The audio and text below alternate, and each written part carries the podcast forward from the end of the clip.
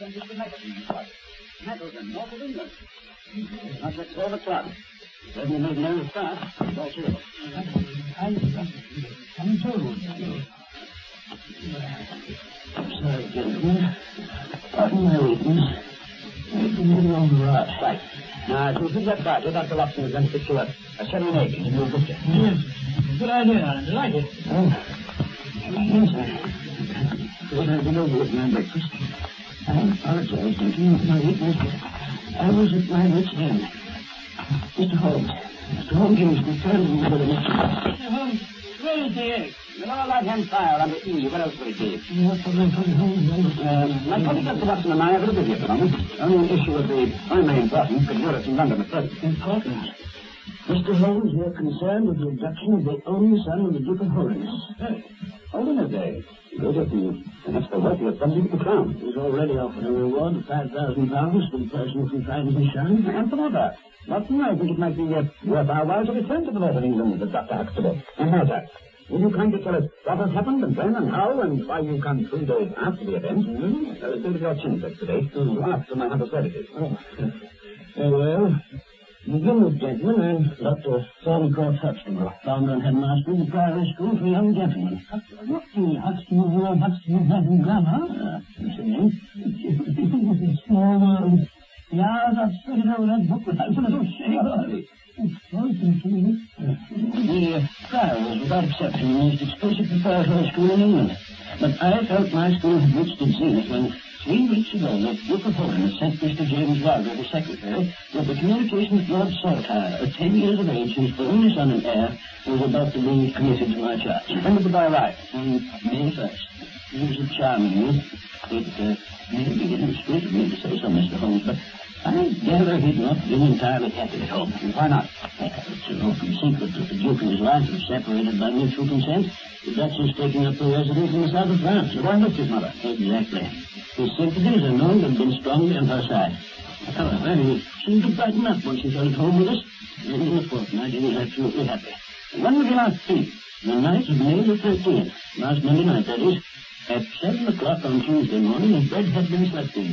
He dressed himself fully in his sleeping jacket and grey trousers. Any kind of trouble? None. Besides, anything of that nature would arouse bother.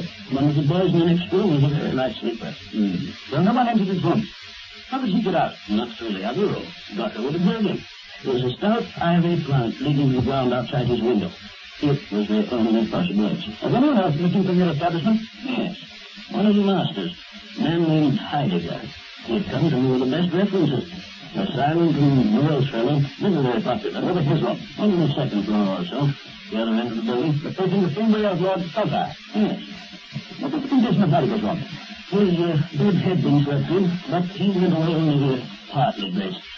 His shirt and socks were left lying on the floor, mm-hmm. and uh, his uh, full bicycle was missing from the shed. Ah, must have been him. Uh, what have you done about this affair? Yes, not a great deal. You see, his Grace was extremely anxious to avoid all public steps. I see. And one more question. Did anyone call the steamer boy the day before he disappeared? Uh, no. Did you see any letters? Yes, yes, one. Uh, from his father. Mm. Have you ever received a letter from France? No, never. Now, Mister Holmes, I never see what you're driving at. Even the boy was carried off by a fork from my house. All the slow hands like Watson and myself, they get a slip of it.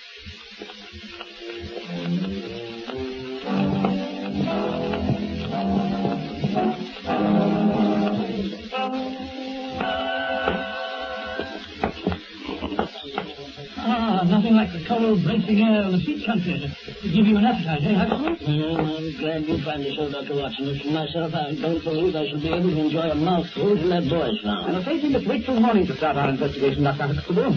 If it was uh, an ordinance matter of the neighborhood, Doctor Watson and I might begin to acquaint ourselves with the surrounding country. Uh, have one right here. Good.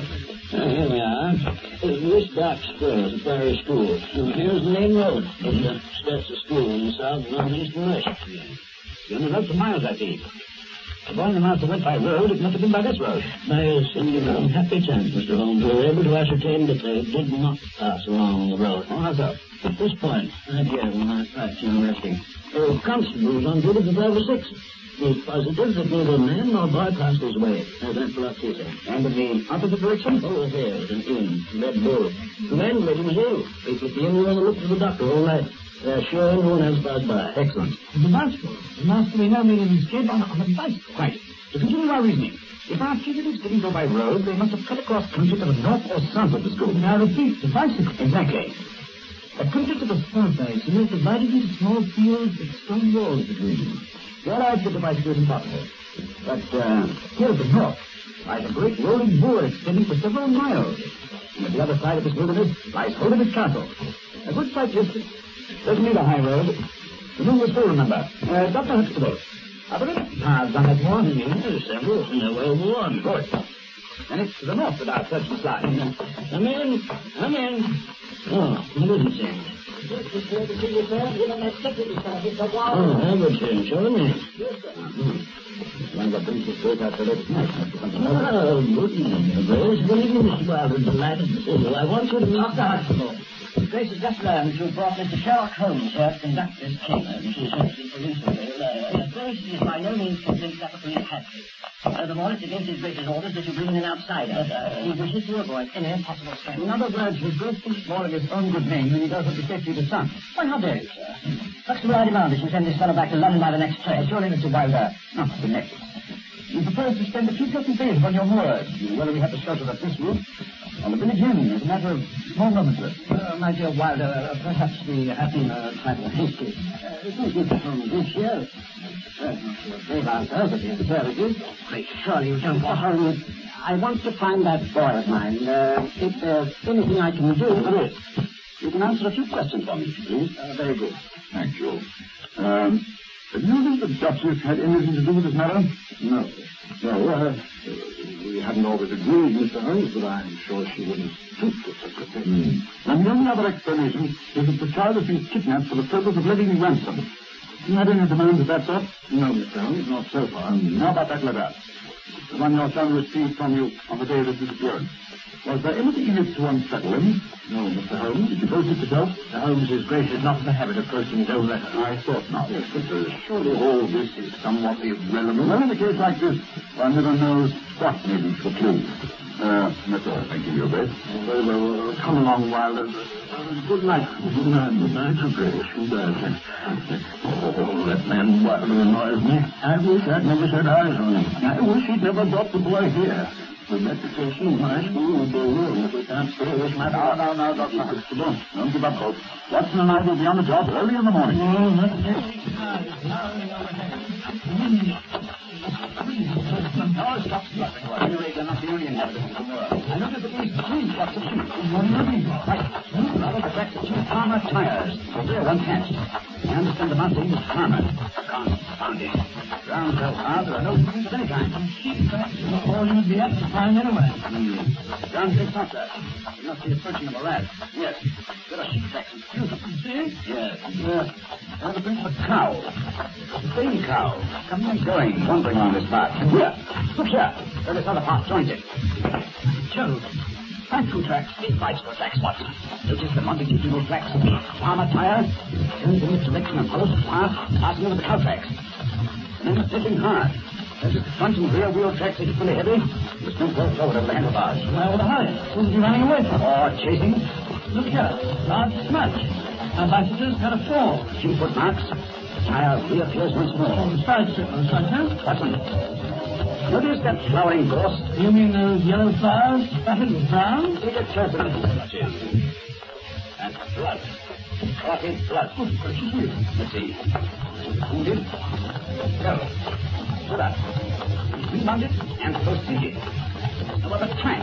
Just these cow tracks. How was he hurt? And the one cow. The bone and gore. Last watch. Look. That's got track. He used to swerve from side to side. Yes. There's another smite when the man drops the second time. And then...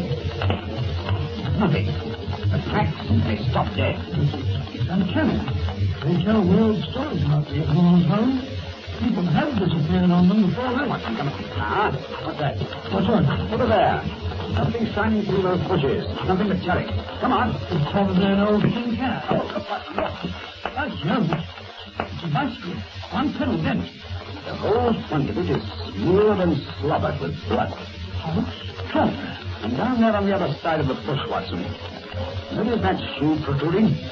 Shoe? There's a foot in it. Hold back the bushes. It's a man. A tall man with a beard. Look, Holmes, look. The face is covered with blood. It's, it's horrible. Yes, his head was crushed in by a terrific blow of some sort. Aha, shoes and no socks and a nightshirt beneath the coat. It's undoubtedly Heidegger, the schoolmaster. Poor chap. Come on, let's, let's get out of here. Yes, I think I see the tower of the Holdernesse Hall. Or the brow of the next hill. Come on. It's Holmes. Who could have done it? If they did that to the teacher, what do you suppose they did? They've done to the boy. It's a sinister case, Watson. There's a clever and ruthless mind at the back of it. How did he manage to abduct the boy without being hurt? I wasn't abducted. He went to the country with... I know. He was fully dressed when he fled, but the schoolmaster was only half dressed. He acted on short notice. Why? Because something terrified the boy. Now we come to the critical part of the argument. The natural action of a man pursuing a small boy is to run after him. But the schoolmaster takes it responsible. Therefore, the boy must have had some sweep. After meeting dressed on five miles from school, not by a bullet, mind you, even a lad might have barred, but by a savage blow, just by a vigorous arm. So the boy has accomplices. Yes. Here we have three people, and yet surveying the ground around the scene of the tragedy, what did we find? Nothing was on the town first. I believe they're leading right up to the hall. Watson, do you notice anything strange about those cultures? Oh, in quite well, just ordinary cultures. Is that right? Yes, the pattern they make is unusual. Here they run in pairs. Here the sequence is going two, three, four, one, two, three, four. Steady, hold on, Watson. First, I, I can't give up. Yes, yes, of course.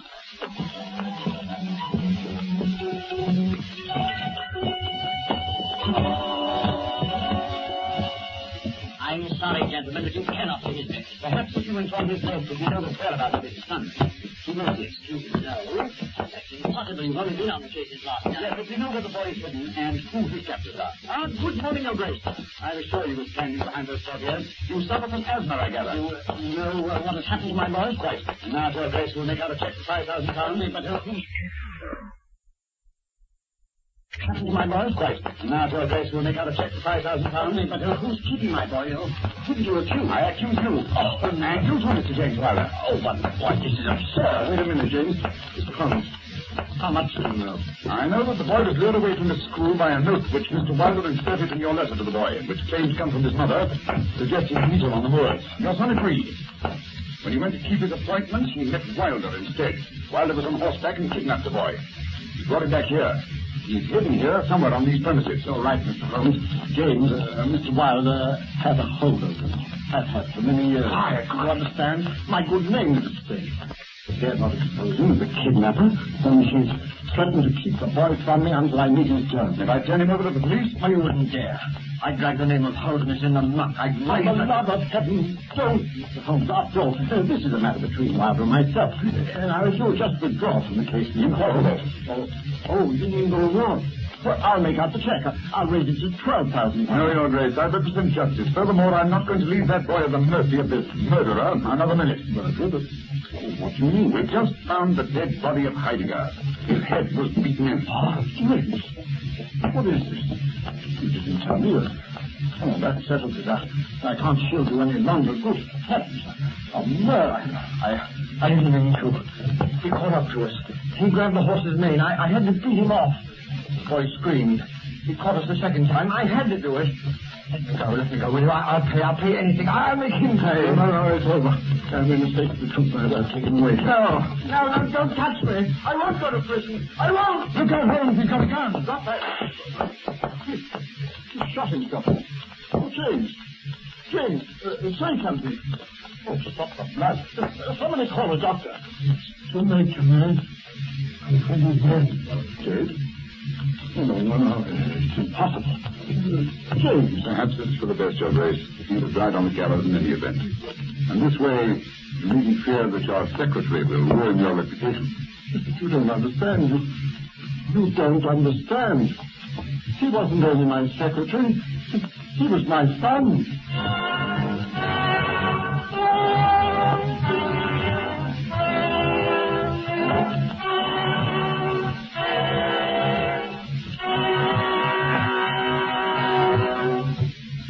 Son.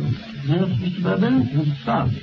It sounded and I looked around. It was youth. It seemed that the young man had surmised the secret and held it over the Duke's head. He hated the legitimate heir with fanatical hatred. It's lucky the boy escaped with his life. But the contracts, Doctor, I don't understand those. Quite simple, Mister Abbey. Holmes discovered in the Holdernesse collection of old armor and curios a set of horse's shoes, the shape below, with a cloven foot of iron, is belonged to some of the marauding barons of Holdernesse in the Middle Ages. They were covered with a thin film of recent mud. His Grace presented them to us. Holmes almost said that they were the second most interesting memento of our trip up north. The second rather than the first. That check was five thousand pounds. About ripped the gentleman. We both were, Mister Babbage. We, we had to be in those years. And now, ladies and gentlemen, before Doctor Watson tells us what's up,